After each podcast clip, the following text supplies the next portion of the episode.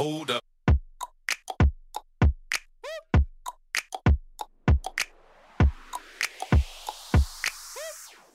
Welcome to another episode of Connect and Move Radio. I'm your host, Andy Fortuna, with co host Tim Langer. More money. Today's episode, we'll be talking about mindfulness, compassion, and precision with Warrior Flow. Today's guest is Adrian Molina. Adrian Molina is a well known and respected instructor in Miami and New York, with an extensive worldwide following through the, his platform and school of yoga, Warrior Flow, and his longtime career with Equinox. Adrian is a writer, massage therapist, Reiki healer, Reiki healer, meditation teacher, sound therapist, end of life doula, mental health first aid facilitator, and a Kriya yoga practitioner in the lineage of Paramahansa Yogananda. Adrian is recognized for the community building work he does in Miami and New York as founder and executive director of the Warrior Flow Foundation, which brings the benefits of the therapeutic and accessible yoga, mindfulness, and stress reduction tools to schools, shelters, hospitals, first responders, and hospice care. Adrian, welcome to the show, bud. Thank you, Andy. Thank you, Tim, for having me. Of course. So, Adrian, just kind of give us a, a background, even though the bio did a great job. Um, I know you have a lot of maybe certifications, uh, a lot of, uh, again, certifications and licenses. Who is Adrian Molina and how did you get to where you're at and where did Warrior Flow come from? Do you have a couple of hours? Sure, we do. We will do our best. um, it was funny. It's always kind of interesting feeling to hear about. I mean, someone reading your your your bio, but uh, Mhm.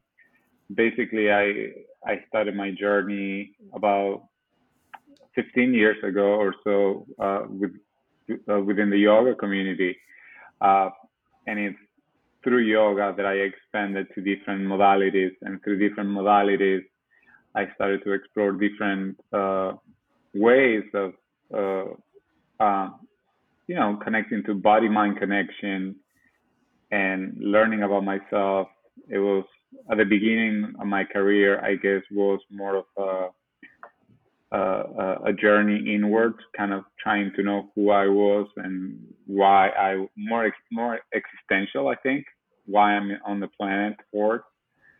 And over the last couple of years, after practicing yoga, meditation, Reiki, uh, what I felt from the inside, and and as I see the world, and you know, and you get older, it was uh, the need of moving more into uh, some kind of uh, outlook on, on my work that was more related to giving back instead of simply teaching in the context of a yoga class or a studio.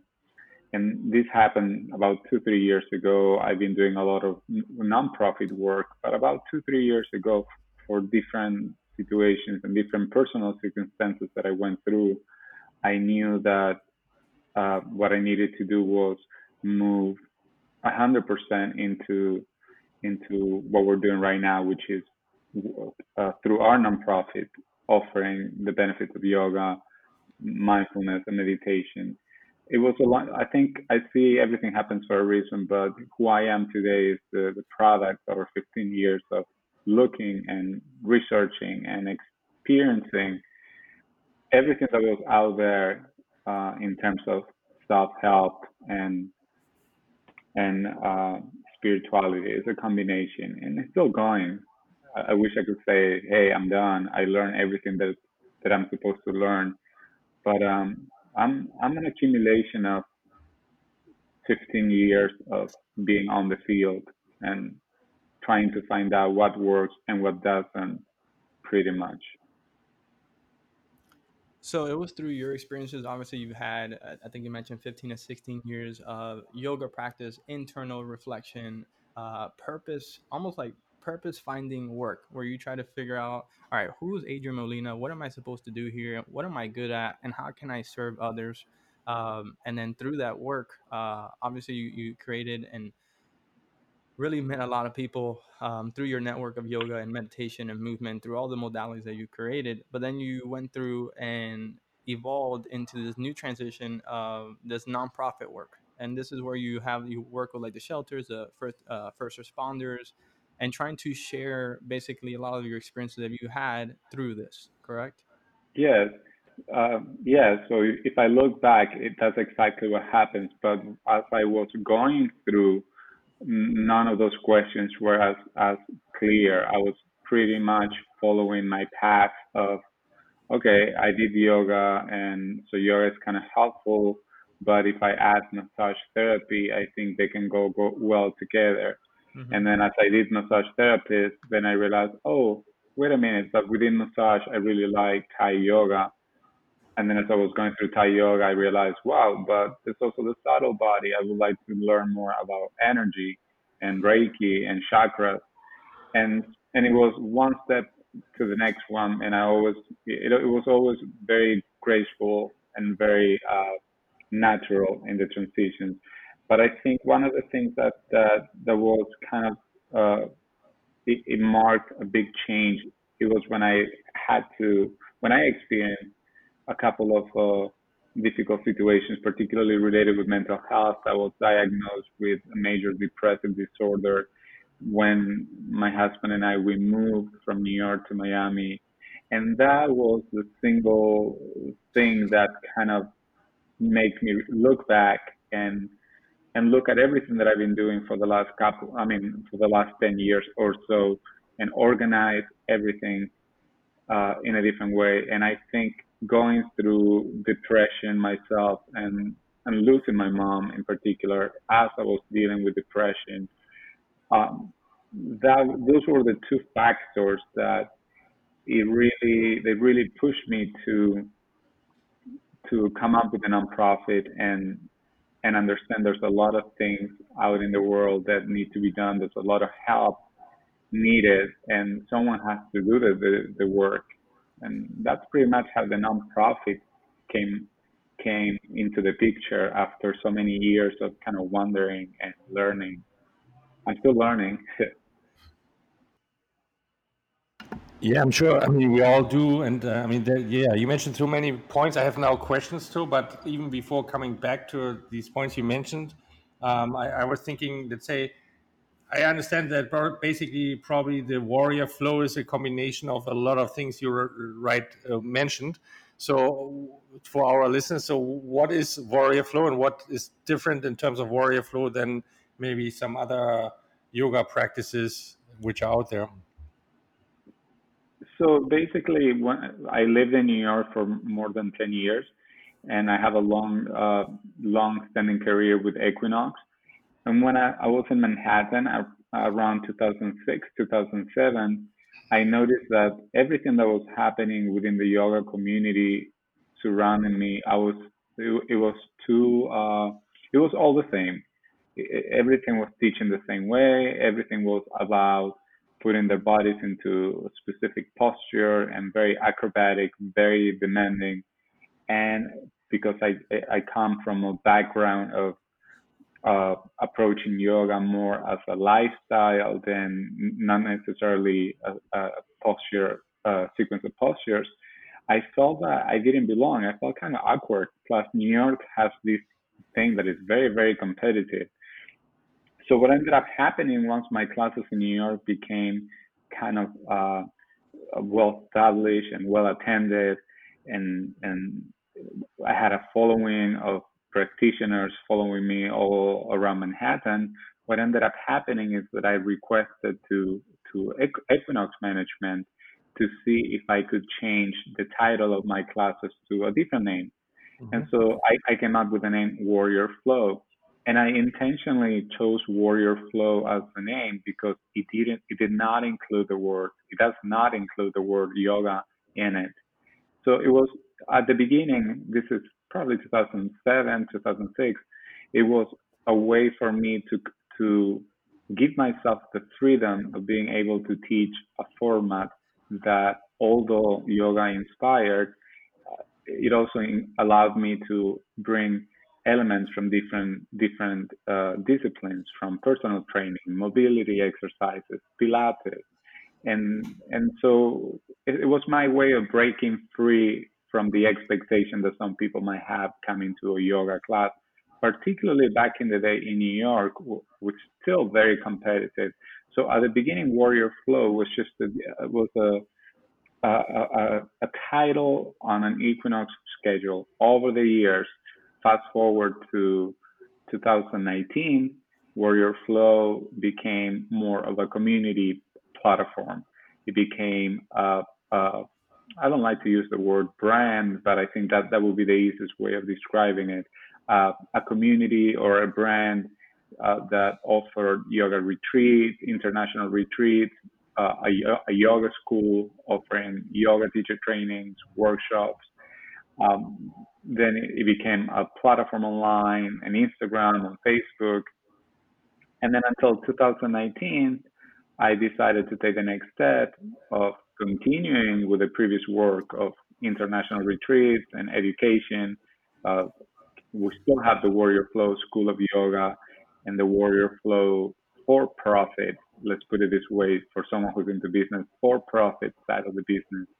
But since 2019, we created the Warrior Flow Foundation, uh, which is a non non for profit side of the work, and it's pretty much bringing all the resources of yoga, mindfulness, movement, not, not necessarily yoga meditation, but movement, exercise, stress reduction to every single place where you wouldn't expect to have yoga.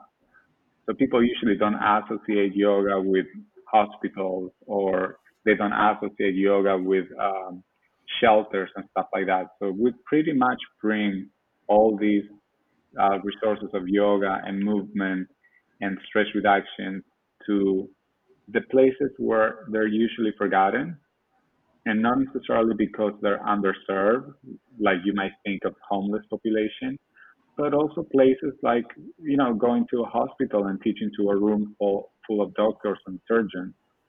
So that's pretty much where we are at this moment. Talk to us about the the aspects of mindfulness, compassion, and uh, and passion when it comes to uh, warrior flow. How do those aspects um, build off on uh, warrior flow? Well, I think the mindfulness element of it is just, you know, when you look at yourself where you are in the world and and what have you accomplished and you know, I realized that, you know what, there's only much that I can do teaching yoga classes to rich people. And again, no judgment. I love my rich people. They pay my bills and and everything. But you know, when I when I turned 40, I and I took a look, a deep look within myself, and and as I said, as I mentioned earlier, after experiencing deep uh, my own struggles with losing my mom and grief and depression, you, you look back at the at the practices that you've been teaching for for the longest, and and I mean, I think it's a natural progression asking yourself, okay, how can I do, first of all, to help myself and second of all, now that I'm okay, how can I bring these tools into the world? So the mindfulness is a it's an everyday it's, an everyday conversation. I don't see mindfulness as a as just a, as a modality or discipline that you do five or ten minutes. I think mindfulness the the most important way of practicing mindfulness is mindfulness in action. Um, but that's pretty much what I will do. I mean, that's pretty much what we try to train every facilitator of our nonprofit. We we are facilitators of creating a space in every patient, every client that we work with, and helping them to understand perhaps a bigger perspective, larger picture. Um, I don't know if that answers your question. Yeah, absolutely absolutely so that's that was the mindfulness component and the compassion obviously were you trying to help more uh, and you talked about something I, I want to, I, I, guess I, I uh, summed it up in this way. Um, you talked about underserved, and then you talked about the doctors, and I guess the anybody else that comes off of that. But I, I, I wanted to label them, even though labels aren't necessarily good. But as far as the reference, so the audience understands, so I put it in the in the aspect of underserved and unexperienced. So those that may not be getting the attention that they should be getting, uh, like you mentioned, the homeless, uh, maybe the uh, people that uh, again are ha- have this lack of care or maybe the lack of attention or support and then you have the other side that maybe doing well, uh, maybe are not as bad as the first group, but they might not know the benefits of yoga or a meditation practice or a movement practice like you guys are are sharing. Um, and those are the not I, I guess what you, you try to say is usually a lot of people go for that first group because it's kind of like the normal thing to do the underserved but you also want to not only help that first group but also help those that can also help that first group in a different way but teaching them about this yoga and the meditation and the movement aspect of what you guys bring with warrior flow. And again i don't know if it makes sense for me to bring into those two groups but um, yeah i think yeah. Um, i i you know let me just think about how can i offer a, a, a, an answer that makes sense. Um, so yes, you, in the way that our mind thinks, it's like we think that, you know, for example, when we first started offering this program, um, we I started going to the hospital as a volunteer, and and that program because I knew that the medical residents in the hospitals and any medical residents around the world and mm-hmm. doctors in general are one of the populations with the highest percentage of stress and burnout and depression, and surprisingly, also the highest rate, one of the highest rates of suicide. And so, when you know about that, then you're no longer looking at the doctors as this very successful career that pays very well, but you're starting to see talking about compassion a few moments ago, you start to see doctors and medical residents with, with a different set of eyes. Mm-hmm. But also the reality is that there's a lot of people in homeless shelters who are going through mental, difficult mental health situations. Forget about, I mean, financial situations. Uh, families, entire families that are living, uh, they live on their cars for weeks or months until before they get some place safe. In my mind, the important thing of reaching and again i don't like to generalize i don't like to say two groups like uh, uh, a group with money and group without money or for different socioeconomic uh, you know standards but for me it's important to offer the same tools that i offer to someone who is homeless or someone who works at a homeless shelter to the same tools that I offer to someone who works as a police or someone who is in prison, an inmate, because ultimately what we realize or what I realize is the struggles are exactly the same. And we all go through the same struggles all the time. So that's why our intention is to expand our program to so many different demographics that totally makes sense, and it's it's yeah, it's a it's a very great course. Is it sometimes is it sometimes challenging uh, to to I mean you offer these let's say these services is it easy to get accepted from different demographics or do you do you have different challenges to does everyone sees right away the benefit you can offer or is there some some learning process there as well for for the ones you offer the service to that's actually a good question, Tim. Um, it depends. Like, you know, we're lucky to work with certain hospitals that are very aware of what their, the needs of their uh, doctors are.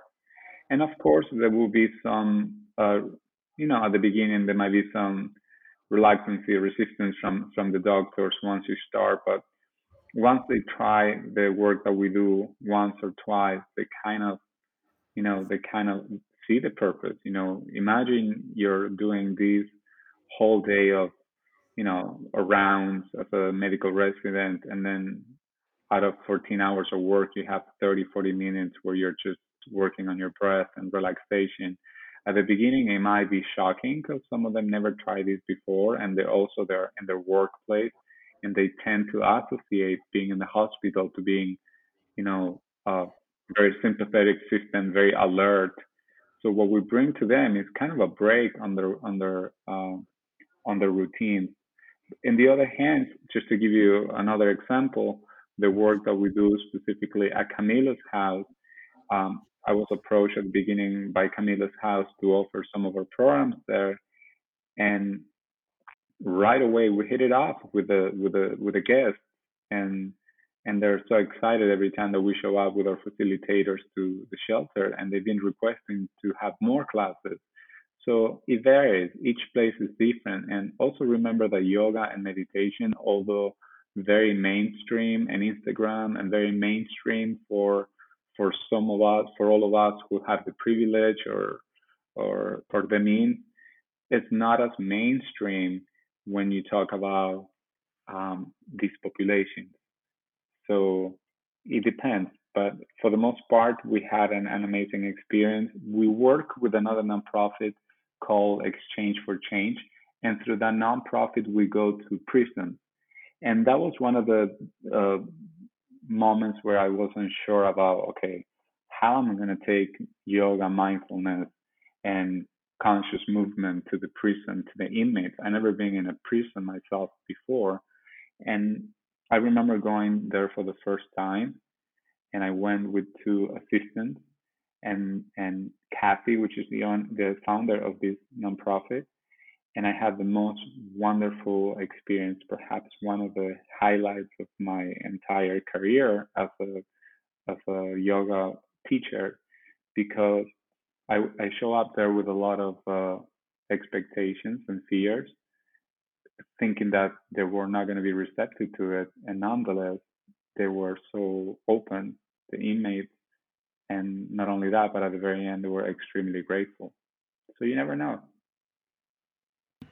I think um, you mentioned something. Uh, the transition that you had, where obviously you were working on yourself, you build yourself up uh, to the point where now, okay, I'm ready to really take this to the next level and help others, which is you, you created the foundation, uh, Warrior Flow Foundation. But I think also that transition goes to the same people you're working with, and I think I'm sure this is something you guys have thought about as well, is where again, it can be anywhere from the less fortunate or the not as supported, however you want to categorize. Not that we want to categorize, but group them in the sense that you can have an idea who we're talking about, and then the uh, doctors from who you mentioned, um, or maybe others that might be helping other people, but not might be may not be in a in a uh, in a good position themselves to really give the energy or give what they're trying to give to help or the service. Um, so what I see it as is the same transition that you're having is you're helping, except you are facilitating that that uh, that journey, right? So, for example, uh, if we go through the homeless person, the homeless person is going through the financial, through the lifestyle struggles, um, you know, not having the ability to have a home and stuff like that. So, not just that, but also the mental health aspect of it.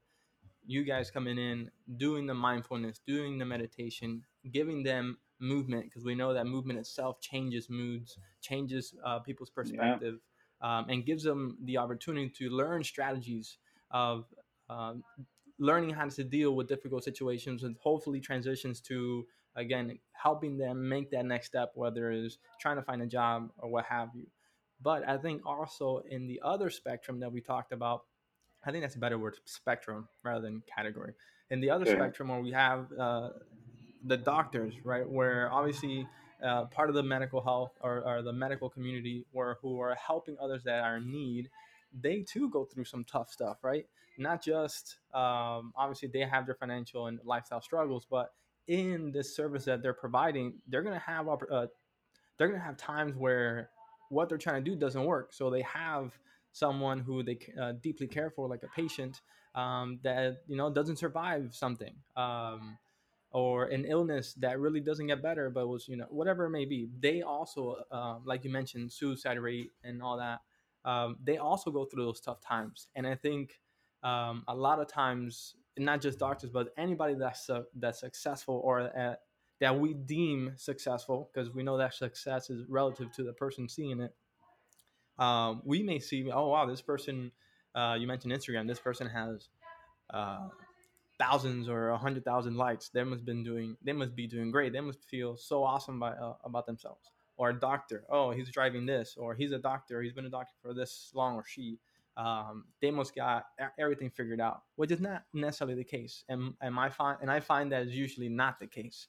Um, that we like you mentioned that we all deal with something, and I think that the the project and the work that you guys are doing, um, not just with your private clients, uh, but this nonprofit sector that you guys have started and and have uh, really uh, reached out to these communities to help them, I think is not only not only is inspiring, but it's also very difficult on your end, right? Because again, you, you are trying to when, when we're talking about human behavior and working with other humans, it's not just like fluffy and there are an exchange of energy. There's an exchange, even though you have this positive outlook and positive desire to help this person, that might that person might not feel the same, or it might take some time to get there. So there is that friction and barrier, um, but also their challenges will affect you. It's just the nature of the game.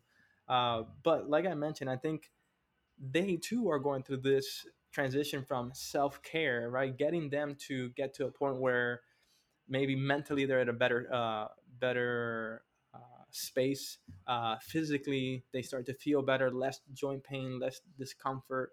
Um, lifestyle wise, they're able to strategize better. They have a better outlook to life. So and then the cool thing, and I'm sure you probably guys have seen this, um, and maybe we can talk about that. Is once once you guys start to work uh, more with these groups, or maybe maybe you don't have the opportunity to work with, to work with them as often, but just that one time that you're able to light that light bulb in their mind, in their body, to say, "Wow, you know, this movement thing, this meditation thing, really made me feel better." uh, maybe I don't have to do X, Y, Z to get me to that space, uh, or maybe um, I can do this to help me deal with some of the challenges that I'm dealing with. So you start to give them tools, um, and then they start to realize themselves and start to improve themselves to, to the point where I think, as any teacher, as any coach, if the person that we're working with, if they're able to teach, if they're able to educate someone else that they see that may be going to a similar um, situation um, may be able to teach what they learn that's the ultimate learning. That's the ultimate transition uh, which is again i go back to the self-care to service right which i think not only as teachers but also as students uh, and, and as patients we go through and i think it's important to note um, and again it goes back to the, the work that you're also doing well again with these communities so um, I just wanted to highlight that and just give it a different uh, perspective. It's, you know, thank you very much for what you're doing. Is basically what I'm trying to say. Thank you, thank you, Andy. I think there's a lot of valuable points in what you just said. Um, so, you know, going back to one of the, the subjects that we talked about earlier about compassion, and it's that when you when I mean, in my personal experience, when I went through um, uh, the loss of my mom, I was able to be, I mean, I had to be in the hospital for a long time, and this was back in Argentina. And I got to see from from from a different perspective the work of our healthcare personnel, and and so that was one of the motivations after my mom passed, and I came back to the U.S. on doing that. And and yes, you, once you know that you want to help it's important to remind yourself that you're going to be going to places and you become a facilitator and the populations that you're going to be working with they're not they might not be necessarily open to what you have to give mm-hmm. and the important reminder i think as a facilitator as a teacher as a coach is that you're the one who's bringing a message but they, some people might take it or not. And this is important when you work with such a uh, so such a very specific types of populations that they go through so much trauma and mental health because you understand that they might not be ready at this moment or they might be sitting there because they're it's a mandatory thing for them. They have to be there. Uh, and you also have to understand that maybe that day it didn't click, but then they go back to their cells, or they go back to the room, so they go back to their their work, and then over the week something happens and it clicks what we experience in the practice. So it's important to go and offer our tools uh, with non-attachment. And that's i think it's a good way for self-care for the facilitators of anything. yes um, definitely just coming back to one point you just mentioned and i think you mentioned it a couple of times already so the the aspect of unfortunately losing your mother and um, i also saw just a recent article you published um, which was called the gifts we can find in grief which was i found really really good and really interesting. I also um, going through a process here myself with my wife, who who recently lost someone very close to her. So, which gifts did you find in grief for the ones who didn't read your article yet? So, first of all, sorry about about your loss and your wife. Um, so, this article that I recently recently published, it was about um, you know how our society in a way avoids the conversation of uh, dying and th- and that's one of the reasons why some of the programs that we're offering are tailored for palliative care within hospices but for me for example losing the person that i love the most in the world which is my mom and losing my mom under circumstances that were less than ideal it kind of it, I mean, not at the beginning of the process. I mean, grief is a process that can last forever, but at the beginning, it was a very tough um, life situation to go through it.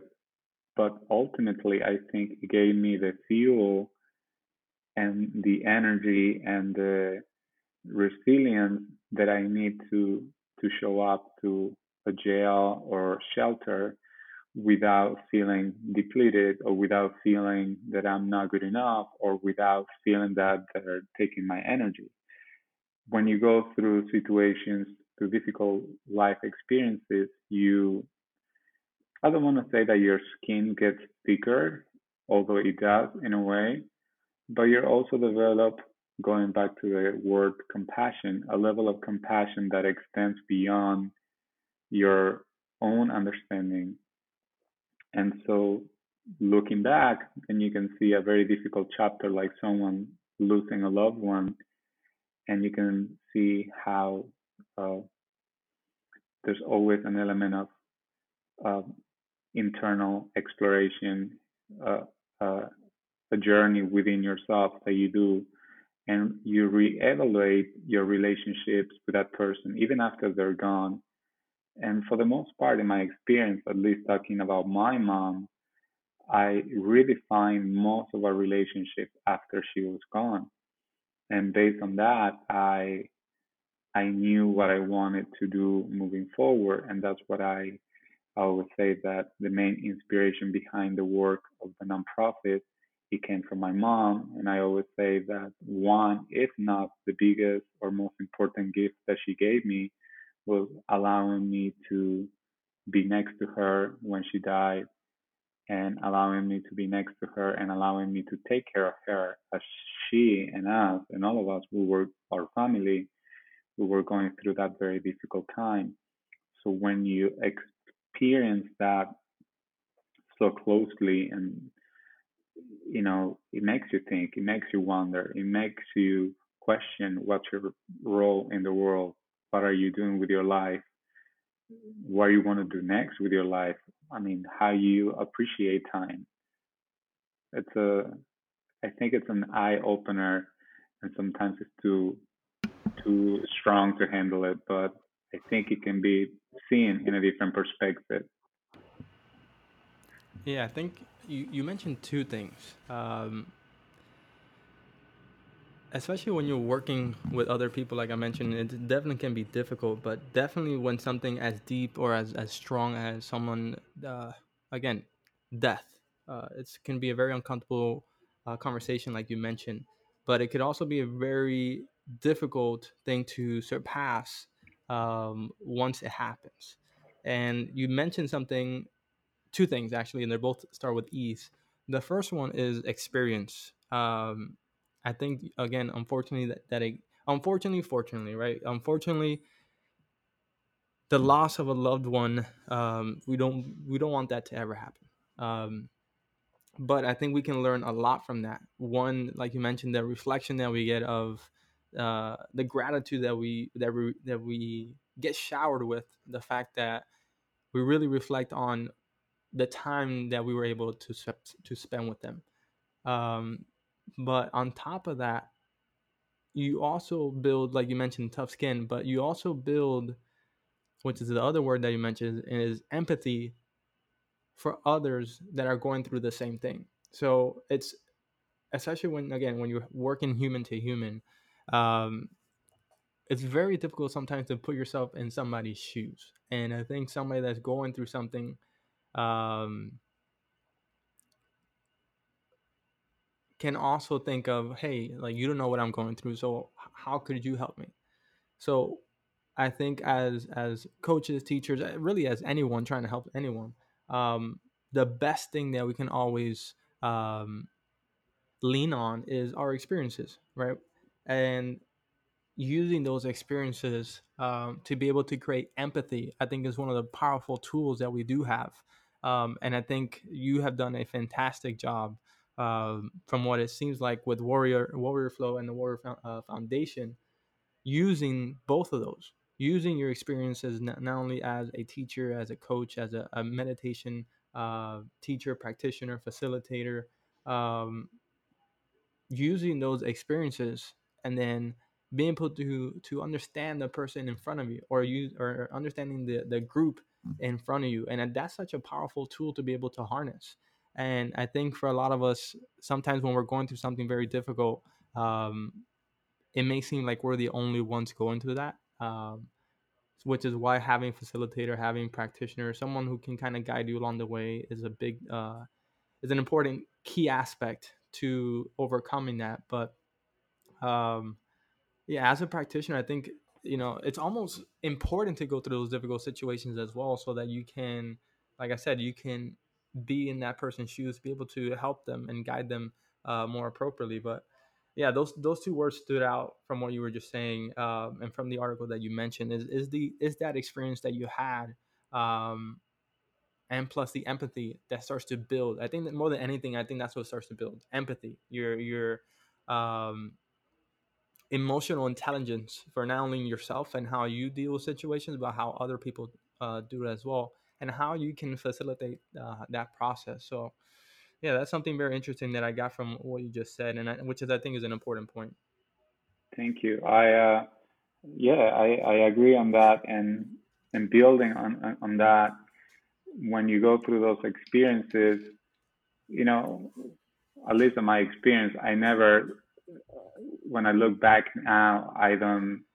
It's not that I was saying, okay, let me go through this experience so then I can go and share with other people. Right. I was just going through that experience myself and mm-hmm.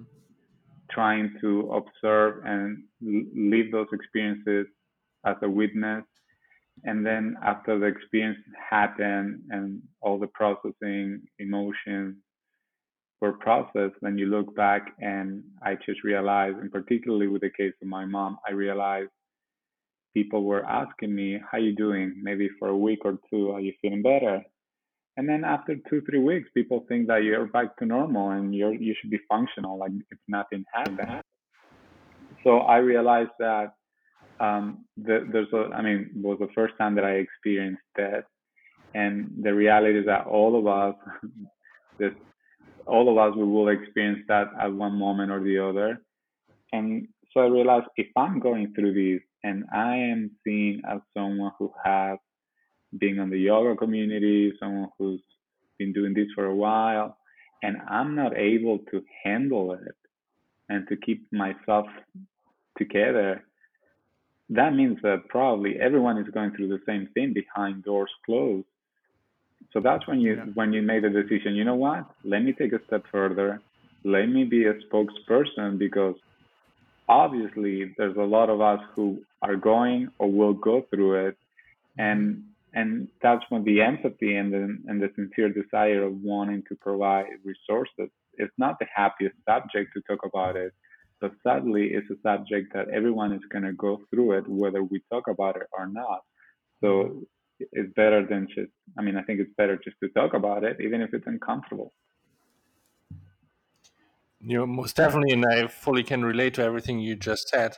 Um, moving on a little bit, I mean, you also mentioned that you're like we probably many of us or all of us are on a ever learning journey. So, what are some of the things you have in mind you want to continue to learn or improve or learn totally different subjects maybe that you haven't touched yet?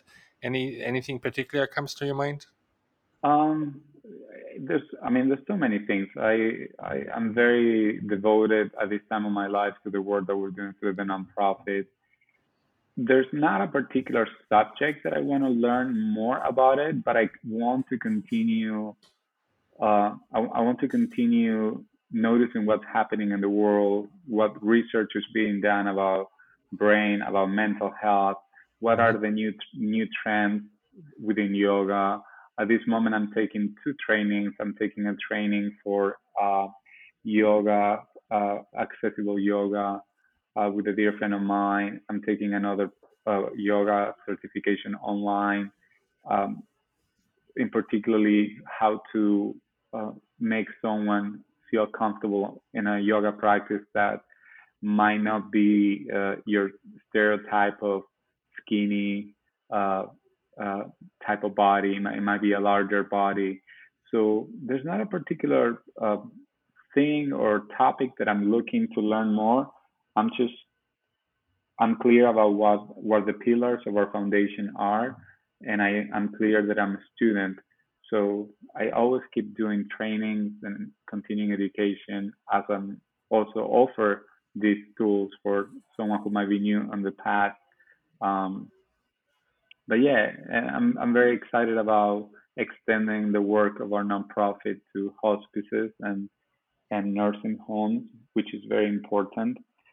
But yeah, I continue to to learn and to buy books on Amazon and and particularly these times with everything that's happening, I'm very curious to see how the our industry shifts uh, from a in-person relationship to an online and how technology plays a role in our mind body disciplines and how technology plays a role um, in the way we do our work through the nonprofit. I'm very curious about that actually. Yeah, it's going to be interesting to see uh, this next step after uh, the coronavirus situation. It's going to be it's going to be very interesting. Yeah, that's that's one of the. I mean, we were by force.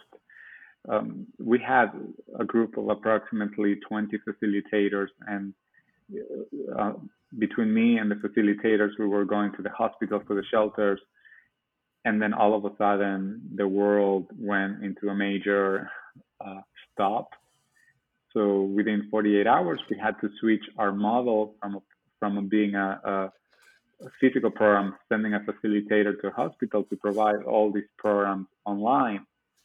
And now, uh, I mean, I have to say the programs are going really well, and we have expanded to other agencies and other uh, facilities. And yeah, I'm, I'm kind of looking, and every day I'm trying to see, okay, what will be the next step? And I think everything happens for a reason. I think it's a big learning pro, uh, learning phase for many of us, particularly communicators and facilitators. And although might be challenging right now, I think we're all going to come out of it learning a new set of skills. Yeah, it's going to be very interesting within the next uh, few weeks. Hopefully, if it gets to that point, but uh, or the next few months at least. Uh, with that being said, I know Tim had another question yeah, sorry, I was on mute. no I, I, was talking for a minute. uh, sorry. Um, yeah, no, I was just wondering in terms of the, that what you just learned in, uh, or what you just said about learning in, in the current COVID nineteen situation and moving to online. Is that something you see you you continue to go in that direction as well? Once even COVID might go to a regular or more new normal, or is it like you you might return into more the let's say the the old practices you had in terms of your your client um, relationships and so on? That's that's a one million dollar a million dollar question right there. I uh, I, I I don't know. I think it's going to be a combination of both because what what's happening, I think, is uh, our society for the first time has been kind of forced to rely on technology to stay connected. Yeah. And and so I think that yeah, once things go back to some kind of normal, yes, we everyone appreciates the the the physical presence of a facilitator, but now everyone is more open minded when it comes to using the phone. I experience that every day. I taught uh, my online class this morning to hundreds of people from all, all, all around the world. And if, if you think about six months ago, nobody will want to do a class on their phone. But now everyone is looking forward to that because they keep us connect, they keep them connected and they keep them sane and and and fit. So I think moving forward, this is a, a game changer for not only a, non, a nonprofit, but it's a game, game changer for everyone who's an educator, communicator, facilitator. People are more open. We now understood the importance of technology. So it's up to us how we want to use it moving forward. Yeah, it's going to be very interesting. And like you said, it's a million dollar question, but I think uh, if we continue to do the work that we're doing now, uh, I think everything else will solve itself later on. Uh, with that being said, Adrian, what is what's the best way for our audience uh, to reach out to you if they had any more questions or wanted to reach out to you? So the best way, I mean, we are in every single social media out there. We're on Instagram under Warrior Flow Official. That's our international account. We also have an account on Instagram for the uh, foundation. Warrior Flow Foundation. We are on Facebook. If you type Warrior Flow on Facebook, you'll see us. Our website is warriorflow.com and, and they can email us or send us direct messages. We're really good with social media. We spend all of our day glued to the phone.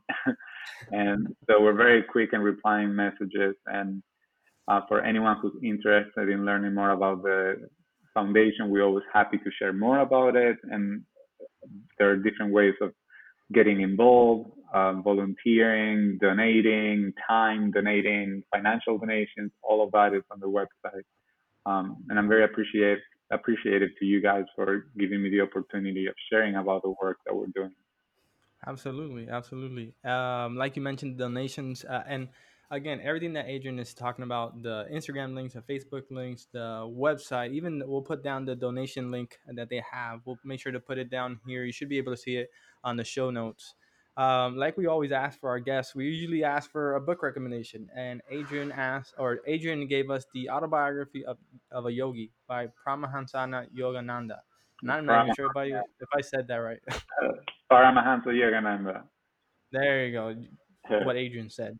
Uh, can you just give us like a, a, brief review of what the book is about, so in case that the audience is uh, interested?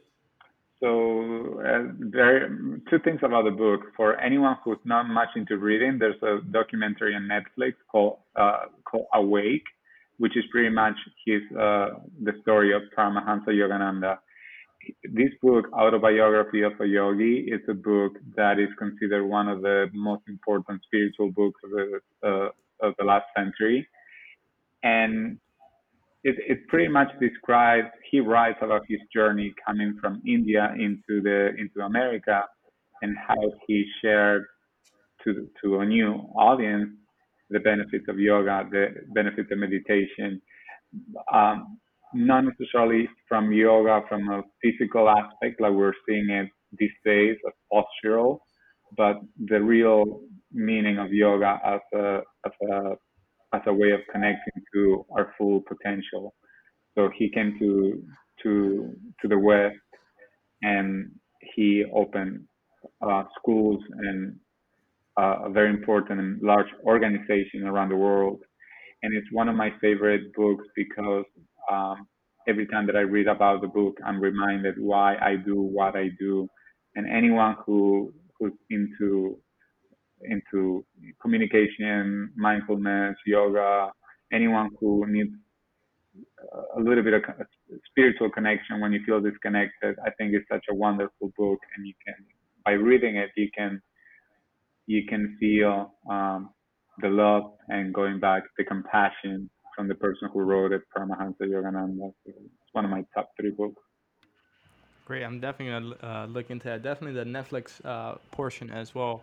Yeah. Uh, as me and my me and my wife have been uh, binging videos and and series Yeah. in the last few weeks.